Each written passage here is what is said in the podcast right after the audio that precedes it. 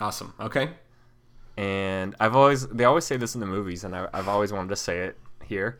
On my mark, three, two, one, mark. The double clap. The double clap. Without further ado.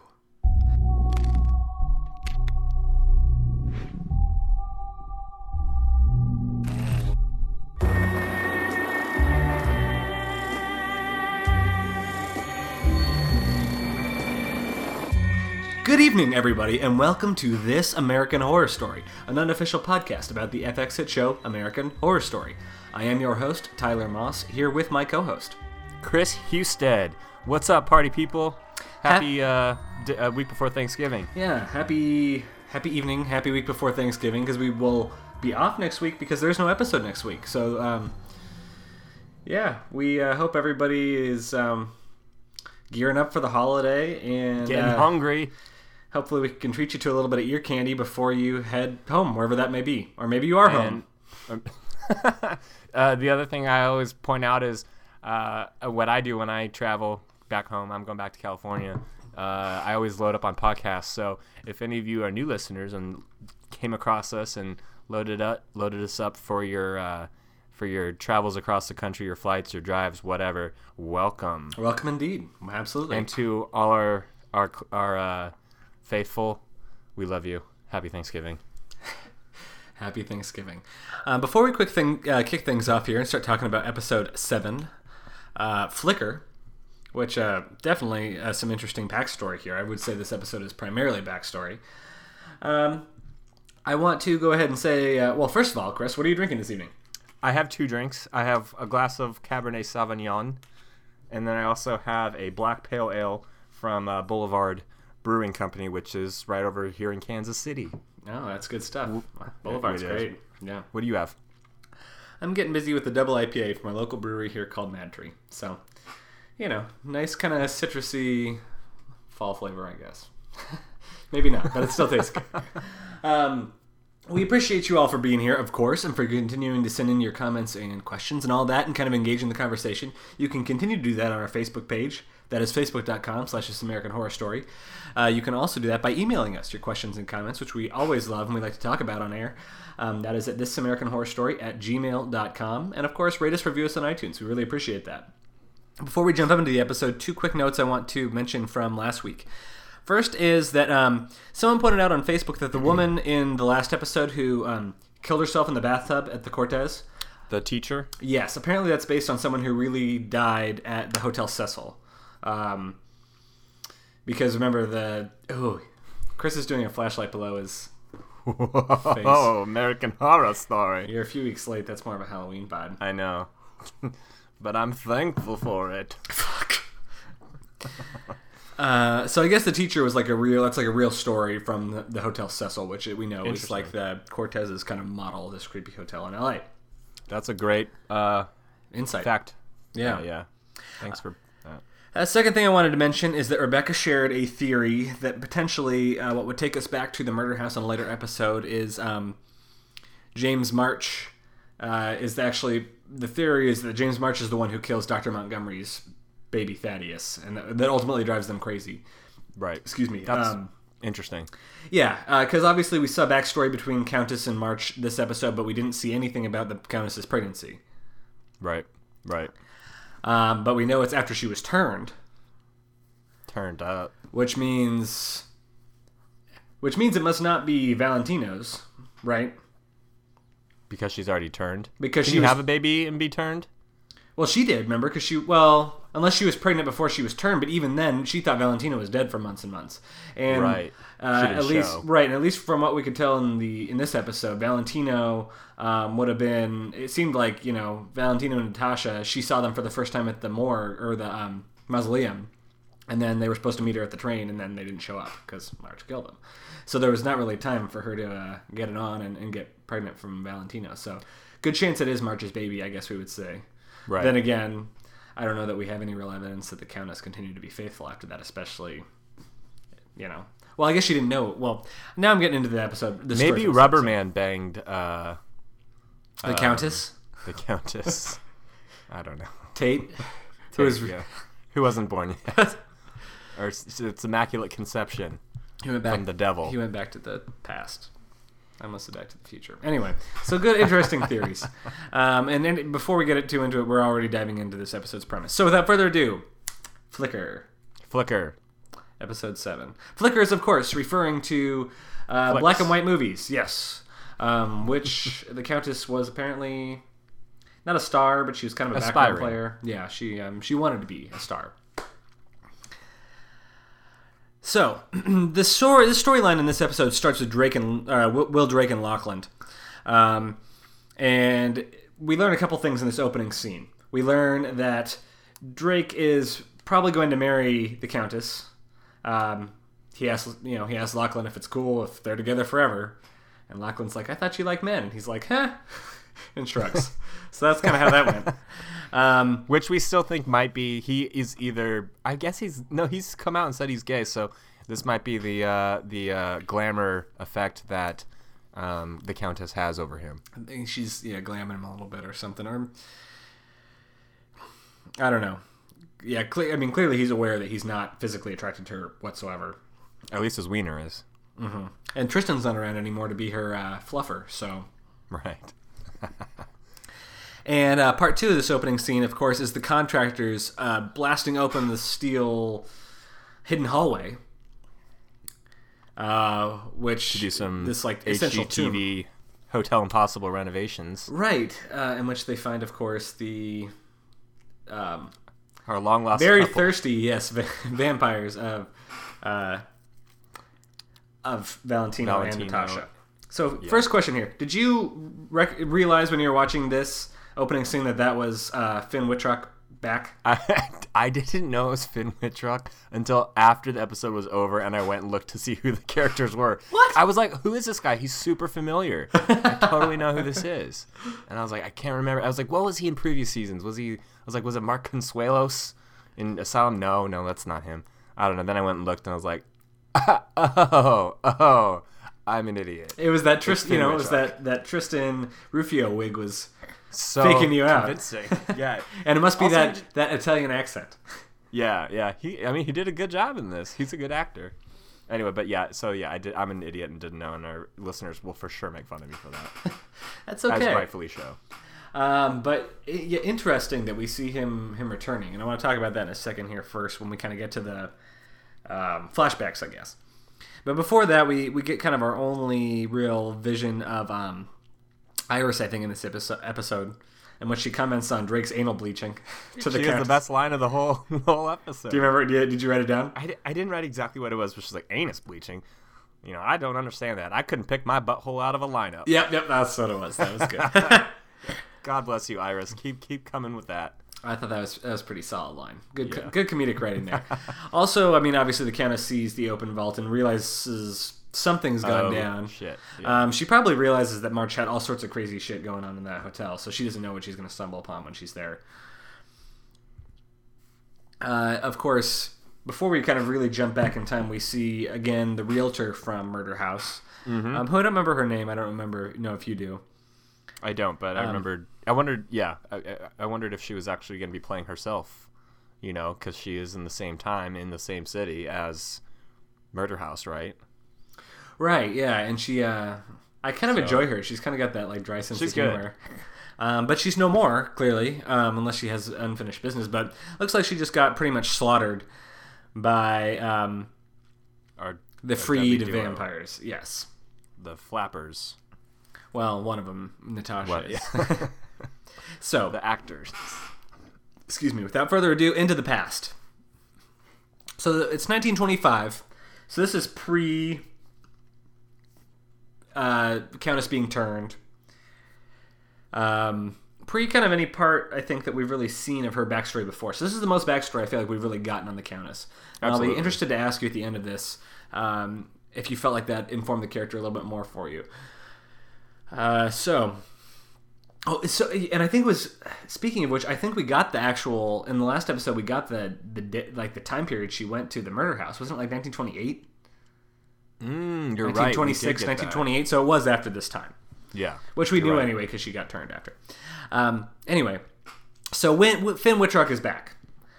Uh, and I think this kind of makes sense. Remember, she said to Tristan at one point that you remind me of somebody from my past. So obviously she was referring to Valentino, which I will say uh, that's some continuity for the writers to have something like something from episode maybe two that uh, is followed up with, you know, five episodes later. So g- cheers to them for for having more continuous threads and kind of Yeah. things we can trace like that in the storyline, which has not always been the case. Yeah, I think it also helps the writers address the elephant in the room that the same actors playing these two roles. Yes, that too. Like, yeah, yeah, we're self, we're very aware of what's going on here. Right. So Valentino, um, the Countess visits him. You know, he's he's a star of the black and white screen, which is obviously pictures in which people are not talking. It's those black and white films where you know Charlie Chaplin and them used to do, where it would be like running captions on the bottom, which were the dialogue people were speaking. Uh, but the Countess is uh, attracted to him. Obviously, she's just a background player in this um, movie. It's like an Egyptian kind of set or something like that um, which is an interesting thing to I mean setting because we have all you know all these people talking about immortality and being a god and stuff like that, and you know kind of having being set in well especially Valentino talking about that and kind of Right. having this like Egyptian setting. Obviously, that was such a huge part of that culture and why you know.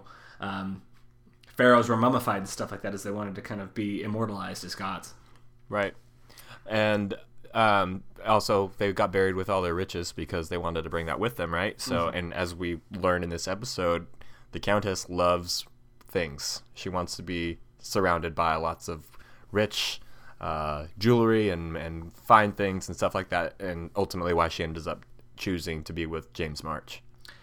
Right. Yeah. Exactly. Also, and I mean, obviously, if we're looking at Valentino as a kind of god pharaoh figure, he tries to bring the countess, who he calls his mouse, right, His mouse, yeah. back in, you know, back with him to the immortal Yeah. life too, to kind of this guy level. The other, the one other thing I wanted to point out that I found interesting about the Countess uh, coming to LA to be an actress uh, is it's interesting to see if there's going to be any parallels with Ramona Royale, who also was an actress uh, during a different era. But Maybe that's part any- of what drew her to Ramona in the first place. right. Is uh, yeah, kind of that I feeling, see that. that connection. Finn Wittrock's Italian accent, yay or nay? Uh, I thought it was okay. I, I didn't really I I'm, I don't have a strong ear f- to, to decipher if it's good or bad, but it seemed okay to me because I didn't know it was him. You know what I, I hear you, and I also feel like as long as an accent isn't obtrusive, like to the point where it takes you out of the reality of the show, it's, it works for me. Yeah. So I thought that was pretty solid. Yeah, there'll be critics lambasting the whole thing, I'm sure, and there'll be people that say it was amazing, but for me, it worked. It was fine. The character was fine. And kind of feeding into this conversation about being a god and being immortal, you know, the Countess and uh, Valentino have this interesting conversation about being what that means to be immortal. And the Countess thinks it means being immortal on the movie screen, you know, living in pictures and kind of your your living legacy.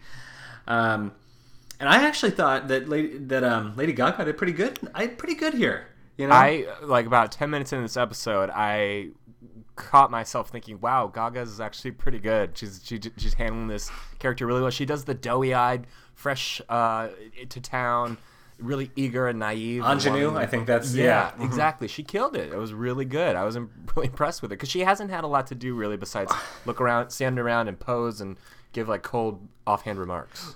Be herself, be Lady Gaga. So it's like you know, and I kind of we've talked about this before that like we almost see her.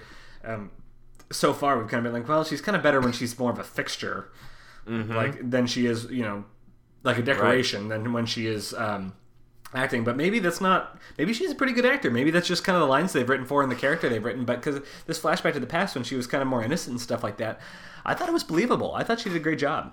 Absolutely, I, I actually cared about her. She did a good job, and I, maybe it was just giving her the the episode or uh, enough of a character arc uh, to stretch her legs acting wise, and she did. She, I agree, she was really good, and I want to critique her and It say, like, surprised "Oh, me, it's yeah." stunt stunt casting, but nah, she good. She did good. She I agree. it. I agree. I agree. Um, and I also thought that this dance scene that her and Finn Wittrock did here was really cool. That was awesome. Where they're like bouncing back and forth between kind of you know Seducing her. yeah and like it being like the modern, but then they would also cut it, it cut it with like the black and white Yeah. old black and white film um, shots. I don't know who the director was. I know you. know Michael me. Michael Goi. I can always trust you to, to track that down. I thought he. Crystal Liu was the uh, writer for this episode. I would So- say this very this episode was I thought it was very well directed and written. I love and I love that we have kind of one cohesive storyline here as opposed to too much stuff happening at once, which often happens in uh, in uh, American Horror Story. So yeah, I agree. The Yeah. the the this whole and it, this this dance sequence that you were talking about where they cut black and white occasionally, it was choreographed great. It was the seduction of her, but it was also um, I thought you know they keep calling her the mouse, and they're kind of playing with their mouse here, and then they all have a three way. Yeah, I mean, uh, this whole section was kind of sim- it was symbolic, right? It was like obviously they knew they didn't have a ton of time to really build this relationship between Valentino and um, The Countess. And the Or Countess- What's her name? Oh crap. I, I don't remember her real name, so I just call her the Countess, or we can call her Mouse, whatever we want to call her for this particular episode's sake. Her name was like Elizabeth Thomas or something like boring. Not, not sorry, Elizabeth Thomas is out there. I didn't mean it that way. But uh, yeah, so I, I you know it kind of represent. I mean, there I feel like their seduction, her, her seduction was relatively believable. I mean, it was a little strange when all of a sudden Natasha comes down the stairs. Which did you catch the actress that played Natasha in last night's episode? Because I definitely Um, I- recognized her. I yeah I look excuse me I looked her up but I don't I don't I didn't recognize her from stuff she's been in. What's her name? Uh, I gotta look it up. Okay, keep. T- uh, so anyway, she comes down the stairs and kind of joins in. Yeah, they end up having a three way, which uh, you know we've seen a fair amount of three ways. I know when I watched, I Um, was like, this is boring for uh, for a three way. We've had four ways. A lot less blood involved too in this one, I suppose. we had orgies back in. Uh, was the orgies were in? Um, was it in uh, Freak Show? Oh, Alexandra Daddario. Is she the one from True Detective? Is that right? Is that who that is? I think she might be the one that in the first season of True Detective, uh, kind of uh, had the very well-known topless scene Oh, the girlfriend that um, of Woody Harrelson. Yeah. Yeah. or was it Woody Harrelson, or was Yep, it? Um, that's right. Or was it uh, Matthew McConaughey? No, it was Woody Harrelson. Yep. Uh, that was, yeah. That's who she's. So, huh, that's where. So that's where she's from. Anyway, she, I thought she did a great job here too. Yeah, Um, she was good. She's so much taller than Gaga. Gaga maybe Gaga's just super short. I've heard that Gaga's pretty tiny. Yeah. Yeah. Uh, but yeah, they have that relationship and um, i- interesting dynamic. But she's kind, they're kind of like a weird 1920s kind of you know he's Tango. European. So it kind of, somehow it all made you know I I believed it all. It made sense to me somehow. Like Yeah. you know they take this young girl and they like introduce her to the world and so And she, and the Countess falls head over heels for both of them. She loves them immediately. but especially Valentino it seems. Yeah, especially him, definitely. She also uh, she loves uh, Natasha. Um, she mentions this early on that some her friend, uh, the Countess's friend, was like, "Oh, you know that she used to do this and she transformed herself." And you see Gaga kill it in this, uh, but she her eyes just open wide and she talks about how much she admires transform how she how this Natasha transformed herself into this character, this actress. So we see hints at what she likely will apply to her own self later on uh, as she becomes, you know, uh, eternally Countess. alive. Yes. Good insight. Um, so the Countess goes to the party the Hotel Cortez. It's the opening party. And this is obviously where she runs into um, James March for the first time. Have I ever said this before that I think James, that Evan Peters' James March accent is a lot like Bane? To, uh, do you get that too? no, I, had- I haven't thought about that. I will definitely pay attention. Uh, not, obviously not next week, but the week after to see if that's. I still like his fine. accent, but I do feel like it's inspired by Bane a little bit. I'm curious to hear Mm-hmm. if anybody else agrees with that.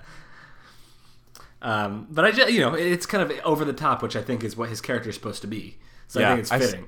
Yeah, I again, I, we love him now. It's a return to a good character, and he's doing a great job, I think, too. Right, and the Countess seems uh, initially kind of stricken with March too. Uh, I mean, maybe not to the same degree she was with Valentino.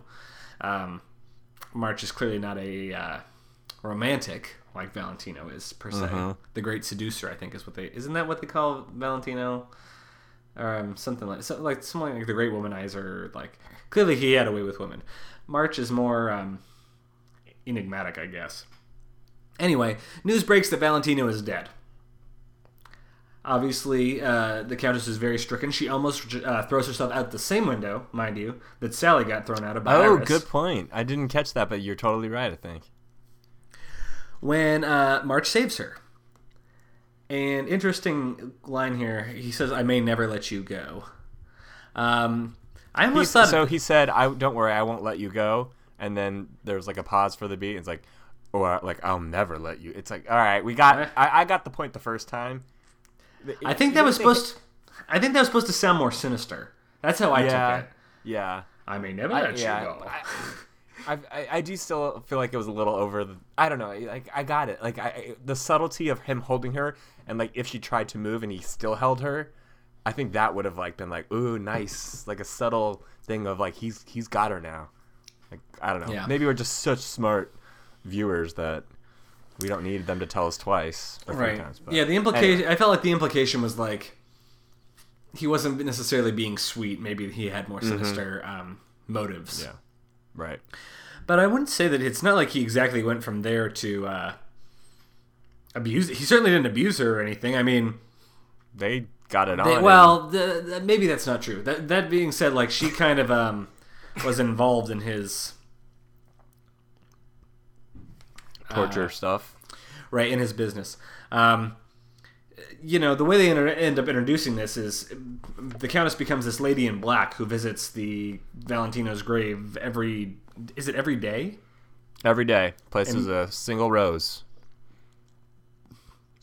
And this must have been for, I mean, relatively short time after Valentino died. I, you know, maybe a month or something. I think that they even comment on how quickly it went. But you'd think he'd still be a little irritated that she was going and dropping a rose at this Yeah. this grave every day.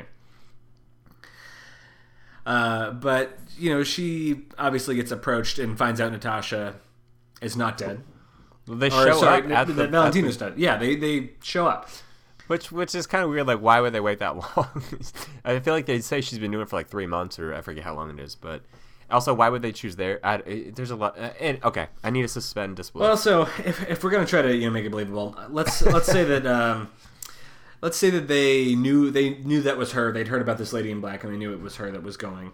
And um, maybe they need to stay undercover long enough to make it believable that Valentina was actually Yeah, dead. that's let, true. let things settle over a little bit, and everyone else forget it about a little bit.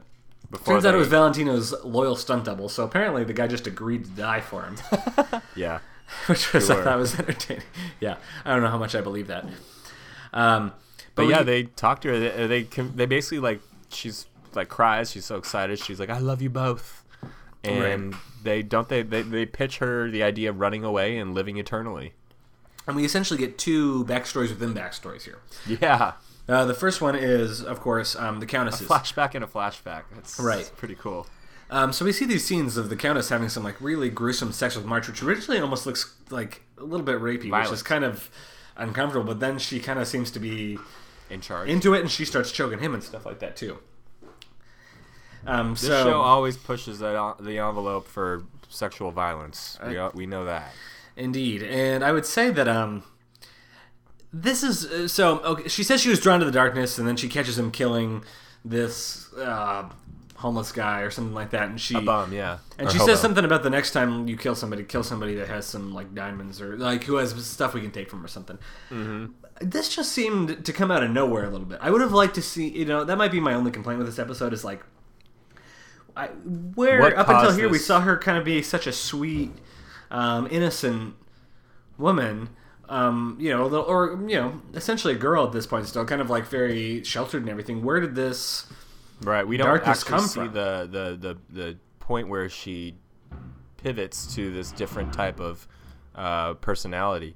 Um, I think she hints at it with why, when she explains why she married uh, James March, which is, you know, I was alone and I figured if I'm to, you know, she lost the love of her life, the loves of her life, then she'd, if she's to be in, if she's going to grieve, she's going to grieve with like lots of beautiful things around her and money. So I, I, I the only thing I can po- pit, uh, peg it to is the thought that, or her, her thought that she lost uh, Valentino, and that was so devastating to her that she becomes an asshole and a and an accomplice to murder, Yeah, well, exactly. and then a murderer. well, and eventually, yeah, like a, you know, murder becomes a serial big deal. But it kind of seems like once you're turned into, you know, once you get the blood virus, then you don't really have that same sanctity of life kind of um, I, philosophy. I agree. That's probably part a lot of part of it. Yeah. Yeah. But before that time, yeah, it just kind of seems like you're right. Maybe once Valentino died, she like she didn't really care anymore, and kind of like all her uh, maybe that kind of sh- you know shattered her naivete or whatever. Right. That's a good theory. Um, in the meantime, we find out what happened to Valentino and why he faked his death. He was followed by this guy who ended up being the director of Nosferatu. F.W. Murnau. And so I assume this is a real tale that this guy, this director, like went into the hills and like observed like real the Carpathian Mountains. right and like observed real people as like the model for his movie and, and that sort of thing. Right. Um, and apparently, it's in the Carpathian Mountains that is where. Which is that Greece? Ooh, oh boy. I didn't. I, I think so. I think it's Greece. Anyway, that's where Carpathia sounds about right. that's where he found the blood virus, and um, basically he just stumbles into this giant blood orgy kind of thing. No, they're in the Czech Republic to Okay. Romania. Okay, um, which would kind of fit kind of that Transylvania-ish feel for vampires. Yeah, totally. and that's where he ends up yeah stumbling across the blood virus and turning himself. And He stumbles across an orgy, like of all American story uh, lore. There's no sex involved, and it's not happening. Right. Yeah. hmm this this blood orgy in the mountains, and he Yeah. said, and he, he sees this, and he says to himself, "I want to be a part of that." And so he gets turned, um, and he wants to turn Valentino. So a couple things here. Part of what ends up convincing Valentino that he should turn is the the end of black and white films, the the kind of bringing of talkies. Now, Right. this felt a little bit, you know, reminiscent of. Uh, so, uh, first of all, a, a great old movie called Sunset Boulevard. I'm sure many people have seen. It's a classic, in which um, it's all about this actress who, um, essentially, was a huge star of the black and white screen, and then when talkies came about, she was no longer famous. Which I mean, that's the plot of many movies, but that's a great classic one, and uh, that seems to be kind of the fate that maybe drives Valentino to decide he wants to go toward the blood virus. Also, we already know he's kind of had this attraction to immortality for some time. Right. Um, and so we have this kind of sexual scene between them. Again, very homoerotic, where he drinks uh, the director's blood. But d- does the director really say like why Valentino in particular? Is it was I'm trying to remember if there was like a project they wanted to work on together or something. I don't remember that. I just remember he kind of sells him on the idea of immortality, and and the and the oncoming uh, shift in uh, in movies going to sound and and uh, and video. So why Valentino specifically was a target, I guess, is not clear. You know, from this director, It's not particularly clear. Um, but obviously, obviously, you know, Valentino.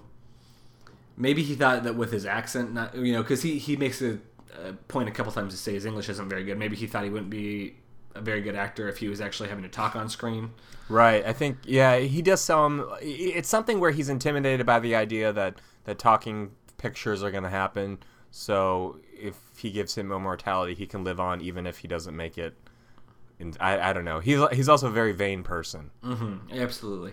Also, second reference to Nosferatu um, Yes. in this season, because obviously uh, the Countess a- and Donovan um, went to that like movie in the park where they hooked up with that couple. They ended up slaughtering back at the house. I think this is the first time we saw the Countess and Donovan. Right. If I had known that they were gonna like, we obviously did our research looking into this uh, show or this season based on uh, knowing it was going to be at a hotel. But had I known it was going to be vampires, I probably would have done a little more research on uh, looking into. Yeah, I haven't watched that in a long time.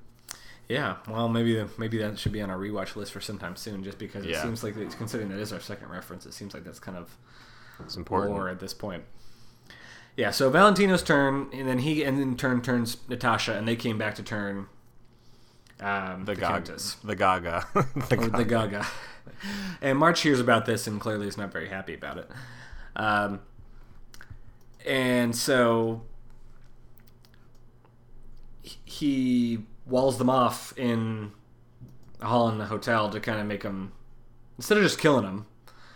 Um, and I get maybe we kind of hint that like this is something He- he's done in the past. Remember, I think there's a scene earlier on when we first see the Countess like just only her hair when we're hinting at his wife that we see him like walling somebody. Remember, he, he has that like girl hanging in the wall and he's walling her off. So we know this is something he's done before. Is like just leaving people inside the the walls to. Do- this kind of reminds me of the Titanic because that was a big. Um, this it was a big thing with the the you know the great giant cruise ship the Titanic that sunk that a bunch of people had died apparently in the walls while the thing was being built because they got like walled in at different points in time and that's what this makes me think of for some reason. Right. Um, but I guess that's just you know another attesting even more to like how vast and kind of all these creepy corridors that belong in uh, the Cortez. But yeah, how um, ter- you know terrifying to be walled off in this hotel hall. Right. He it's a it's a very um yeah uh vindictive move uh to just said okay they're gonna live eternally they're gonna live eternally in this hallway. claustrophobic. And I think we learned a couple things is that like even without blood for that long, they're not going to die. Right. They lived off of rats if they had to have anything, is what they say. Right. Um, and so they're, you know, they're obviously very um, kind of frail and uh, dried out at this point. Um, but they're the ones that, who break, who are, you know, we knew this already, but they're the ones who ended up breaking free when they blasted through the wall there. Uh, but I think March, uh, like, okay, so let's talk about this scene between March and the Countess having dinner. Because I think we learn a few things here. The Countess comes to have dinner with March once a month, it seems like. So we knew that she had out, outlived him to some degree. She must have been, after he killed himself, she inherited, or, you know, all, all his, his assets. So she got the hotel. Um, maybe, why do you think that she still meets with him once a month? To keep him at bay, maybe kind of like uh, Hypodermic Sally has to do something, otherwise James March can make their lives miserable for some reason. Well, I mean, he's undead, so he can, and he's an can insane serial killer, so he could, yeah. And he's yeah, he's like clearly crazy, crazy. Mm-hmm. Like some of these other people have these tortured souls where they try to, to figure out right from wrong. But I I think after this episode, it, to me, um, the Countess comes off as a little more uh, of a victim, even though she's made her choices. Uh, and March comes across as the most evil villain. I would agree with you and say that. So, I mean, I think after this episode, we can say that March is the one who is the most unredemptive. You know, he, Yes. and I think that's the point. Is he's just a pure sociopath. Mm-hmm. Except maybe the Ten Commandments killer, but we'll see who that ends Yeah. up being. uh, but you know, the Countess had this dinner basically to announce that she was marrying Will Drake. Um, and clearly, there's still some tension. You can still kind of tell that March is maybe in love with her or still attracted to her to some degree. I mean, I felt that. I don't know how you feel Yeah. about it. Yeah, he there's a, there's jealousy there for sure. So there's unrequited feelings. And he kind of calls her out on her plan to kill Drake, and she's like, "Well, how do you know I'm going to do that?" Uh, but we already know that's the case too, because she admitted that to Tristan a while ago. She wants the money so she can have the hotel. Right. And um, this is the point at which March reveals that he had locked up Valentino and Tasha way back when, after he had his men kind of beat the shit out of him and he walled them off. Oh, also, I, I kind of skipped the scene where we, we saw um, Valentino and Natasha end up feeding on those Australian guys, which was Oh, that's right at the end, I think, isn't it? Like, yeah, the Australian guys. I don't. I couldn't. I was trying to figure out what their deal was. I couldn't really hear their conversation, but they they looked like like picked out of a lineup of your run of the mill uh, uh, Ryan Murphy, attractive, young, strapping men. Well, and they were obviously just going to be feed for Natasha and Valentino. Um, a lot of uh, young, robust blood, so to speak, to refresh their youth a little bit. Uh, I also thought it was important to note that um, Natasha says in this scene basically that like Valentino's love for the Countess is kind of what ended up being their downfall. So we kind of get a feel, you know, know that Natasha maybe was not as into the her the mouse as Valentino was. So they kind of had a special thing. yeah. Uh, but the way this episode essentially ends is, you know, the Countess being pissed. Well, obviously very upset that that's what ended up happening to Valentino and Natasha because she was waiting for them at the train station and they never showed up. And also, we see them all cleaned up from their fresh Australian blood and essentially walking out of the hotel very much like Donovan and the Countess did in episode one. I love how everyone struts in and out of this hotel. It's so badass. They It's strut their stuff. so, question for you: mm-hmm. uh, Is the Countess going to like? Did they leave for good? Is the Countess going to track down Valentino again now? I think they'll absolutely come across each other. Uh, and my first thoughts were, oh wow, so the Countess now has uh, her team Countess has grown by two people possibly. So she's not like the sole uh, mark for everyone else in the hotel that's trying to take her down. She might have some teammates now. Some allies potentially. Yeah. Then again, they might be kind of pissed at her from uh, essentially her husband being the cause of them being locked in Yeah. a wall for hundred Right. years, or you know, not quite, but you know what I mean. now let's talk for a few quick minutes about John Lowe, and then we'll do some recapping. Um, so Lowe checked himself into the hospital for mental breakdown because he learned that there was, uh, the, in this mental hospital, essentially was the suspect um, who is being accused to be the Ten Commandment killer. Couple quick notes. He ends up attacking his friend here. Um, that scene was so ridiculous. Also, you know, he, he talks about his friend called him a dickhead to begin with. I think, Yeah. which I like. What kind of you know, this is your only friend. He's calling you a dickhead, which like Lowe didn't really deserve that. I think the guy should be feeling a little bit bad for him, considering all the you know the divorce and his son being gone and everything, Yeah. and clearly him having a mental breakdown. But when he's there is when he finds you know the Ten Commandment killer on the paper or whatever. Uh, it, also, he seems to sneak around this hospital with like no one watching him or having any No like. one. It's so easy to break out and break in and do whatever you want. It's kind of it's kind of ridiculous. So the spe- suspect that he ends up finding after he knocks out some security guard with a, a food tray is Wren, who we recognize as the only girl that the countess As had from the Even Stevens. Yes, correct. Ren Stevens. Right, yeah, but a uh, younger, blonder version without the braces. also, the only the only girl Of the of the of the Gaga children. of the countess's children, right? yeah. Or the little monsters. Um, who we've ne- who we've never we haven't really We seen leave the hotel before this, I guess. No. Right, correct. But apparently, she has some connection to the Ten Commandments killer. Um, she speaks in a lot of code here, but we do know that she had, you know, we see her little backstory that she had. Her dad was very neglectful and maybe, you know, abusive. It's hinted that maybe he was planning to be sexually abusive or was. Um, regardless, the Countess steals her away from him one time when he goes to drink at the bar of the Cortez.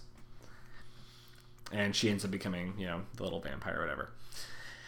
Uh, but Lowe sees a comp- like a comparison between Wren and the Ten Commandments killer and himself and Scarlet, or you know, seems some, some kind of parallel. Yeah, he he really says she reminds him of his daughter Scarlet a lot. Is it just because she's a younger, like she's a girl the same age that's blonde? She's young and blonde and the same age, possibly. I, I think we'll find out more. Um, It's hard to tell if this is hinting at something more or not. You know? what I yeah, mean? r- agreed. And I felt like that with a lot of this Lowe storyline. Mm-hmm. That was basically just like. I'm a little tired of crazy Lowe. I want this to like go somewhere now, which I think I think you would agree with me that Yeah, we're at that point. Hopefully, that is what's happening. he needs to either go over that hill and commit to being just a crazy psycho, or he needs to like Right. like double down on his uh, on his sanity that everything else around him is crazy. So, did the police realize that the suspect that they were calling the killer, or whatever, is just this little girl?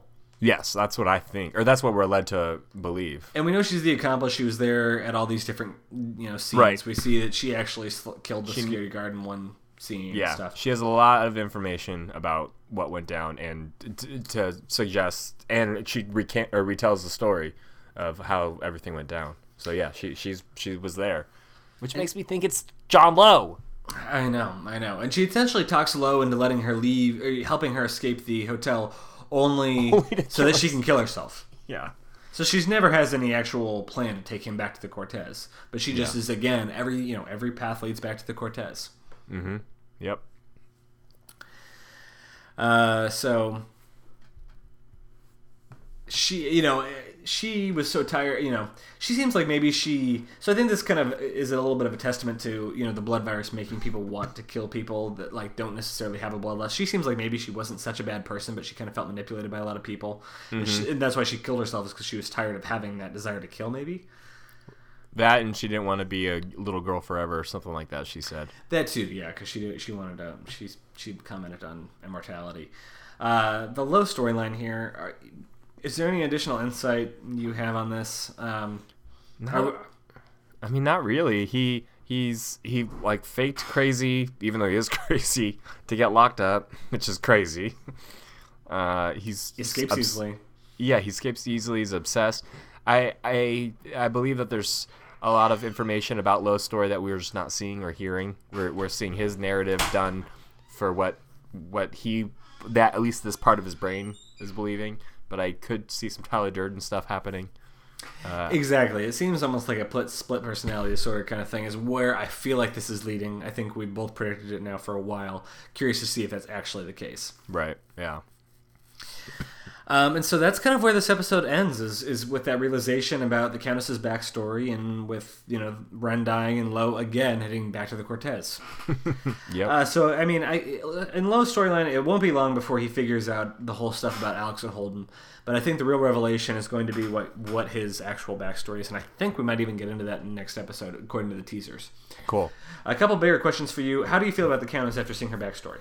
I think she's much more sympathetic. Um, I Lady Gaga did an amazing job uh, uh, conveying this uh, impressionable young woman trying to become an actress, um, and the transformation is very uh, um, extreme for for what she was. But which, like you mentioned, we still need to kind of figure out why. She said she was drawn to Lo- or to James March's darkness, but what what uh, actually flipped the switch to make her become interested in murdering people and, and whatnot is uh, I think a little needs needs to be expanded upon. That being said, I think she's much more sympathetic now. I like her character. I think uh, we'll see her a little differently uh, when all these people try to team up against her. We won't want her just to come to get taken down. I hear you. Next quick question Tristan or Valentino? We haven't had enough time with Valentino, so I don't know. Uh, Valentino is clearly has better style and is, is, is more handsome. Tristan was annoying as shit, uh, but he was a I, I he's a good character. So you know I'm gonna say Tristan only because I feel bad for I, only because I feel bad for uh, Liz Taylor. That's very sweet of you. Valentino, a thousand percent. Tristan didn't do enough to redeem himself for me. and so I want to hear your final overall uh, Yeah. rating. And, and I thought this was a great episode. I loved it. It was really cool. I actually watched it twice because I watched it first when I came home last night, and I think I was a little drunk. I watched it again this morning. Uh, I, I it was great. It was li- it was nice to see them focus on you know one major storyline and just have one other storyline kind of happening on the side. Uh, it, it Lady Gaga again did a great job, and she's finally like had some room to work with her character, and I, I enjoyed that. Um, the anus, anus bleaching butthole c- comment is like the best com- quote I've heard from this show, this season of the shows so far. So God bless you, Kathy Bates. Um, I, I, I give it, you know, I, w- I was coming into this episode and I was gonna give it a four, like just it was a solid, good episode. But I've, having talked about it with you, I'm gonna up that to four and a quarter because it really it was good. I liked it. It wasn't as like exciting, like oh my god, this is crazy. It was it was just like a well told uh, story. I think so. Four and a quarter uh, stars for me. What about you? So I would agree with you on Lady Gaga. I feel like she did a surprisingly terrific job. I really liked her character's background here and kind of seeing a little bit more depth and um, feeling in her as an actress. And I, th- I really appreciated it. I thought the directing was great, especially like in that dance scene and stuff was awesome. Agreed. Um, very much enjoyed the. I, I, I really liked Valentino coming back and getting a little bit more on Finn Wittrock because I was afraid we were going to lose him after the end of last episode. Um, that having been said, when you have an actor come back in a different form, it's a little bit the same thing where like you don't get those high stakes of someone dying and you losing that person. So Agreed. That's you know that's how the show rolls. Though there's no stakes ever. exactly. Um, but I really I did like that storyline, and I agree. You know, we deb- talked about the the turn for darkness. Not really sure where that's coming from. Maybe we'll get some more background info on that at some point, point. And certainly curious to see about the whole baby issue because we know that's coming. Um, the second thing I would do want to say, because I'm, I'm I'm similar to you. I thought maybe this was a solid four. I'm going to drop it to three and three quarters, and that being because I hated this Lowe storyline. The more I think about it, I feel like it was so pointless. it's just like they kept flashing him back for essentially this bullshit that this girl ends up dying. So unless there ends up being like something about this particular this particular girl that is very significant, I think it's I think that this storyline is stupid and like how he was able to just like run around the hospital without anybody supervising him essentially was kind of ridiculous. Exactly. And so I very much liked the um, Countess Valentino storyline. Not so much for the Lowe storyline. I'm going to give it three and three quarters. Okay, so that's uh, three and three quarters plus It's four eight. and a quarter. So we bounce. So if we both give it a four, yeah, we, we bounced that anyway at a solid eight. Still not a bad rating. Yeah, Um, because I yeah I really did like that episode. first that um that one storyline. So yeah, not not half bad. Again, the directing and the writing was pretty solid. Uh, you know, we do, as we mentioned before, we do have a break next week, but when we come back, there's some exciting stuff going on. I think we find out, you know, Lowe is very close, or actually finds out who the Ten Commandments murder killer is, and we see a lot more hypodermic Sally, who we missed for a while, you know, a while now. we need Sally and we need to see um, uh, Liz Taylor again. Because I think this is the second episode in a row that we haven't had any um, hypodermic Sally. Sally. Yeah. And uh, we see a little bit more the Countess and March's spat drawing out a little bit. So I think things are going to start coming to a climax here. Um, it'll be episode eight, so we'll have what a solid five episodes left to kind of wrap things up. I think it'll be kind of time for us to be reaching the whole climax of the season. So I can't wait to see that. Ditto. Um, I hope, you know, I think we both hope that everyone has a solid Thanksgiving uh, break from the show.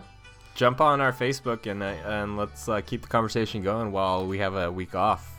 That's I mean, right. Tyler and I are always on it, so Yeah, let's keep it going. Facebook.com so This American Horror Story and uh, This American Horror Story at gmail.com. Rate us, review us on iTunes. Um, until two weeks from now, Chris, where will you be? uh, all all the social media stuff at Chris Husted, Chris with a K. What about you, Tyler? Same thing, but you can catch me at TJ Moss 11. We appreciate you guys all uh, tuning in, and we'll talk to you in two weeks. Yeah, safe travels, everyone. Mwah. Happy huntings.